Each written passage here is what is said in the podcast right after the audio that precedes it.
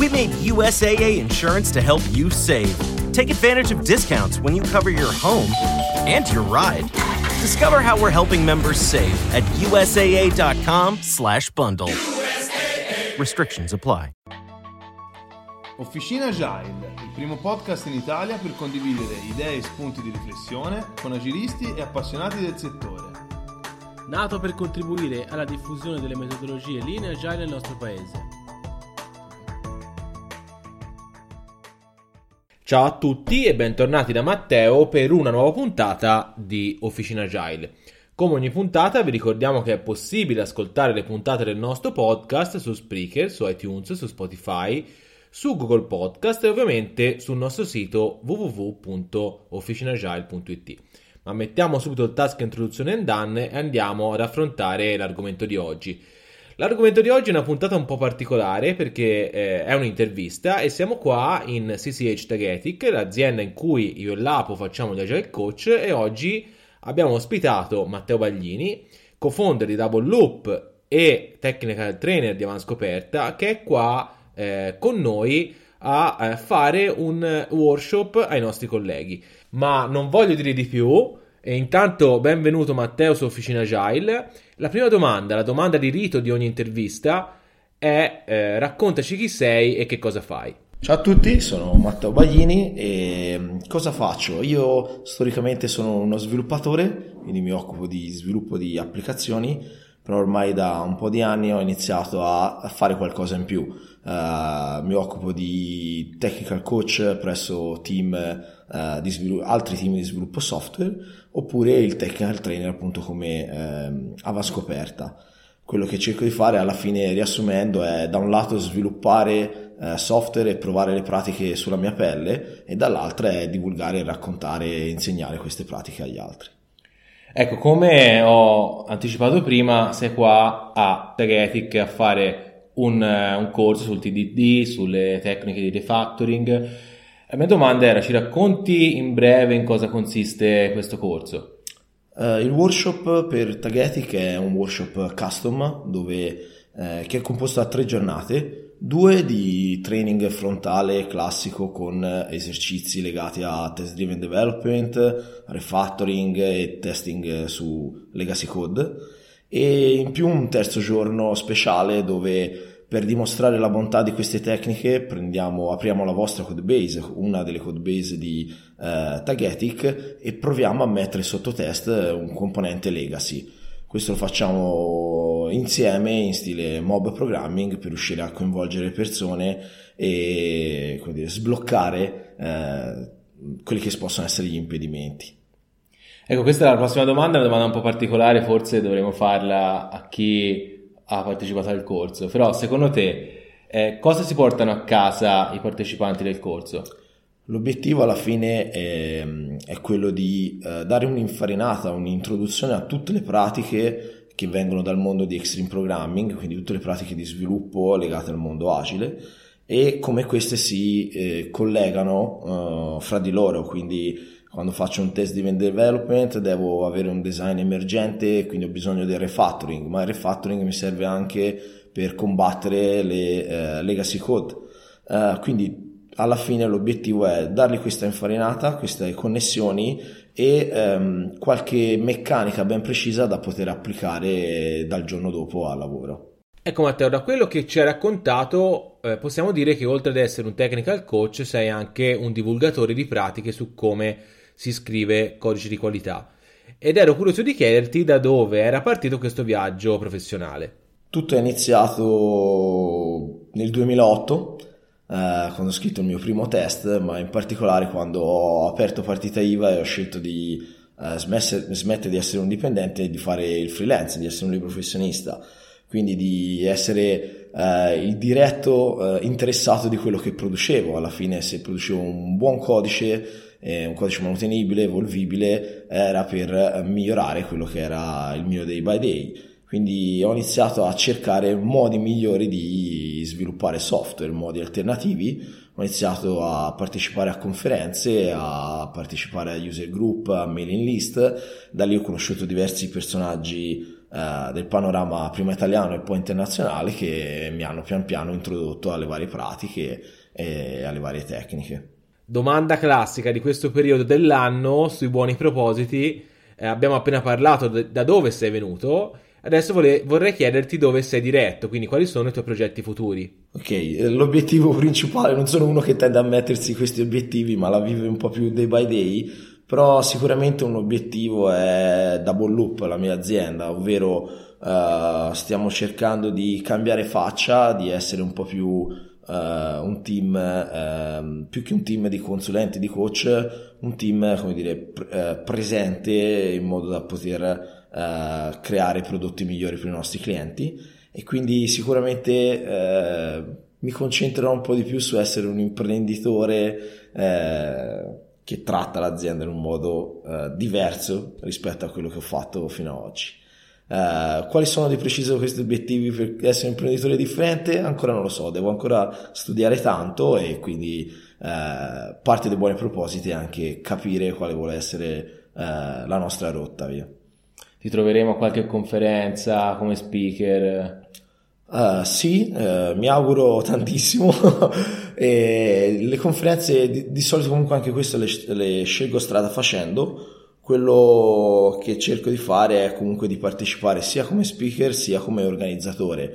Uh, per esempio, ultimamente stiamo parlando con un po' di ragazzi di organizzare una conferenza sul functional programming però è qualcosa di ancora molto embrionale, non sappiamo ancora uh, dove e quando, ma sicuramente nei prossimi mesi verrà fuori qualcosa. Ok, senti, eh, noi siamo Officina Agile, no? Quindi, sì. come dice il nome stesso, eh, parliamo di Agile e eh, spesso, se non sempre, ci troviamo sempre a eh, raccontare di quanto sia importante oggigiorno essere adattivi rispetto ai cambiamenti del mercato. La mia domanda per te è come si traduce questo principio, che è anche uno dei capisaldi dell'agile, nella code base? È molto difficile rispondere a questa domanda secondo me perché la visione che hanno un po' tutti gli sviluppatori, compreso io diversi anni fa, è quella di un mondo perfetto, cioè io posso lavorare bene quotidianamente nella mia code base e accettare il cambiamento che arriverà domani se riesco a progettare tutto con perfezione e cura fino al, uh, fino al millesimo, fino al micro dettaglio.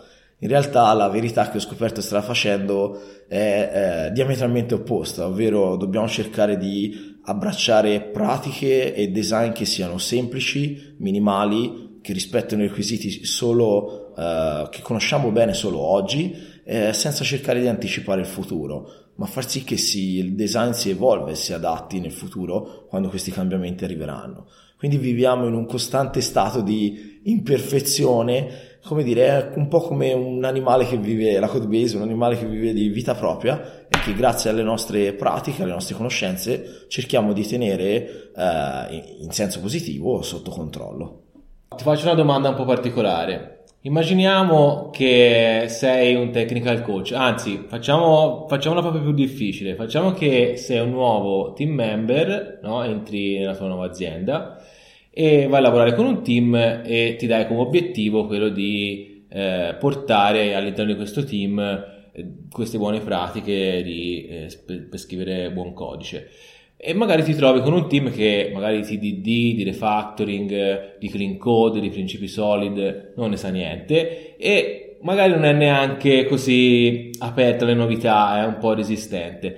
E secondo te che faresti come prima cosa eh, per appunto portare eh, queste buone pratiche nel team?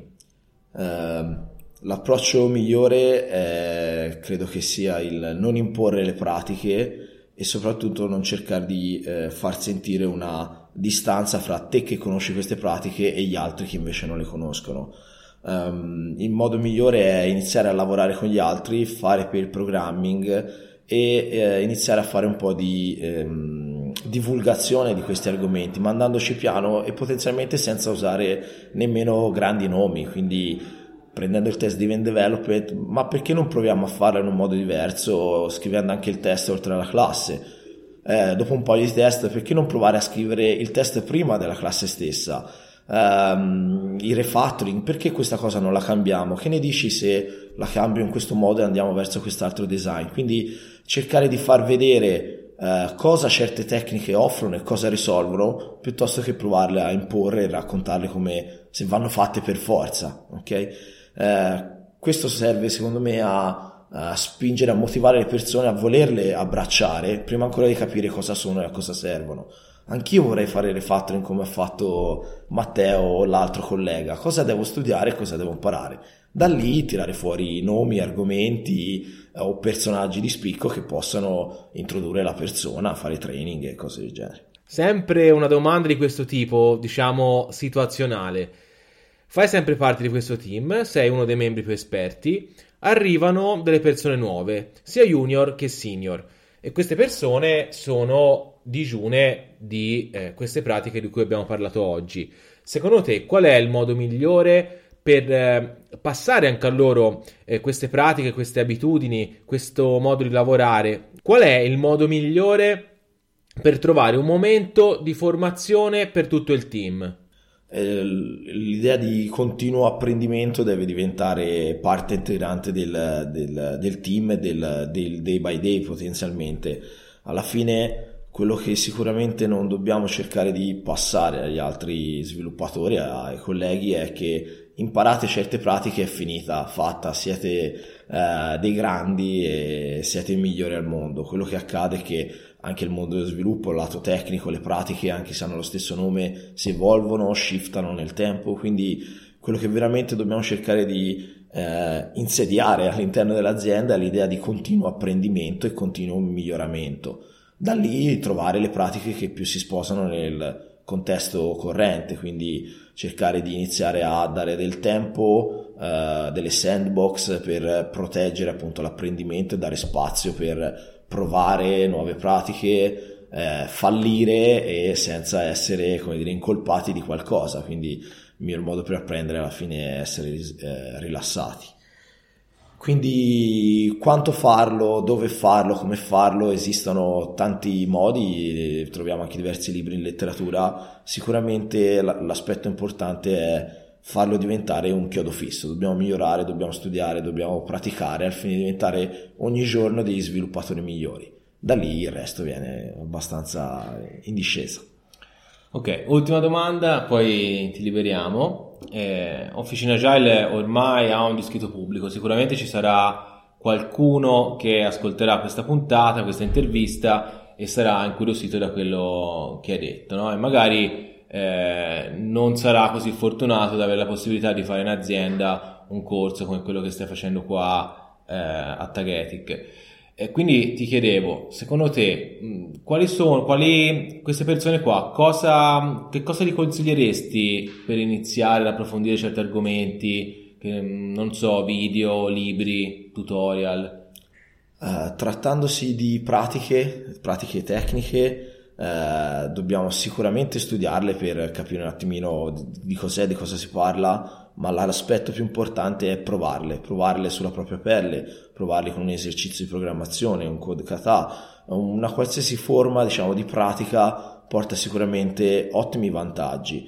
Posso leggere 10 libri del TDD, ma se non provo a mettermi lì a scrivere un test prima dell'implementazione, non riuscirò mai a capire che difficoltà devo affrontare e come fare a risolverle. Quindi Sicuramente eh, possiamo trovare libri come TDD by Example oppure il più moderno Growing Object Oriented Software Guided by Test, GUS per gli amici. Mm. E, um, però eh, il consiglio è di per esempio leggere il libro e provare con il computer accanto a andare dietro all'incrementalità dei test, a, a tutto quello che è il processo iterativo incrementale applicato dagli autori del libro e poi sperimentare, da lì muoversi, provare un, uno use case proprio di una propria applicazione e così via. La pratica, tanta pratica. Bene Matteo, noi ti salutiamo, ti ringraziamo per la disponibilità, ti auguriamo anche buon corso per le giornate che mancano e niente, ci vediamo, ormai ultimamente ci vediamo spesso, quindi alle prossime conferenze. Alla prossima. Grazie. Grazie a voi. Ciao. Ciao a tutti. Bene, anche per questa volta siamo arrivati alla fine della puntata. Spero che insieme all'altro Matteo eh, siamo riusciti a trasmettervi qualcosa di utile, qualcosa eh, che potrete applicare praticamente al lavoro o nel vostro tempo libero. Il messaggio importante secondo me è quello eh, dell'apprendimento continuo, che non si finisce mai di imparare, che per scrivere codice di qualità c'è bisogno di allenamento, c'è bisogno di ehm, sfidarci ogni giorno a imparare nuove pratiche, nuove tecniche, eh, nuovi modi di scrivere il software. Quindi siamo all'inizio dell'anno, diamoci dei buoni propositi, sia come sviluppatori, sia magari anche come aziende eh, nell'investire sulla formazione dei nostri sviluppatori. Come sempre vi ricordo che per qualsiasi domanda, qualsiasi feedback potete scriverci una mail a officinagile.gmail.com oppure ci potete trovare su LinkedIn e su Twitter. Un altro modo per essere in contatto con noi è entrare a far parte della nostra community Slack officinagile.slack.com. Noi saremo felicissimi di accogliere i vostri feedback sia per quanto riguarda il nostro lavoro sui podcast sia per quanto riguarda il libro sul sentiero agile che potete scaricare dall'Impub oppure dal nostro sito. Non mi resta che salutarvi, un saluto da Matteo, ci sentiamo nella prossima puntata.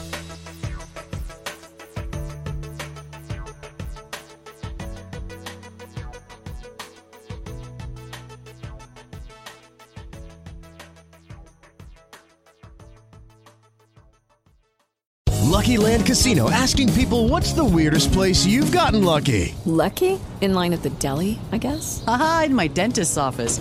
More than once, actually. Do I have to say? Yes, you do. In the car before my kids' PTA meeting. Really? Yes. Excuse me, what's the weirdest place you've gotten lucky? I never win and tell. Well, there you have it. You can get lucky anywhere playing at LuckyLandSlots.com. Play for free right now. Are you feeling lucky? No purchase necessary. Void where prohibited by law. 18 plus. Terms and conditions apply. See website for details.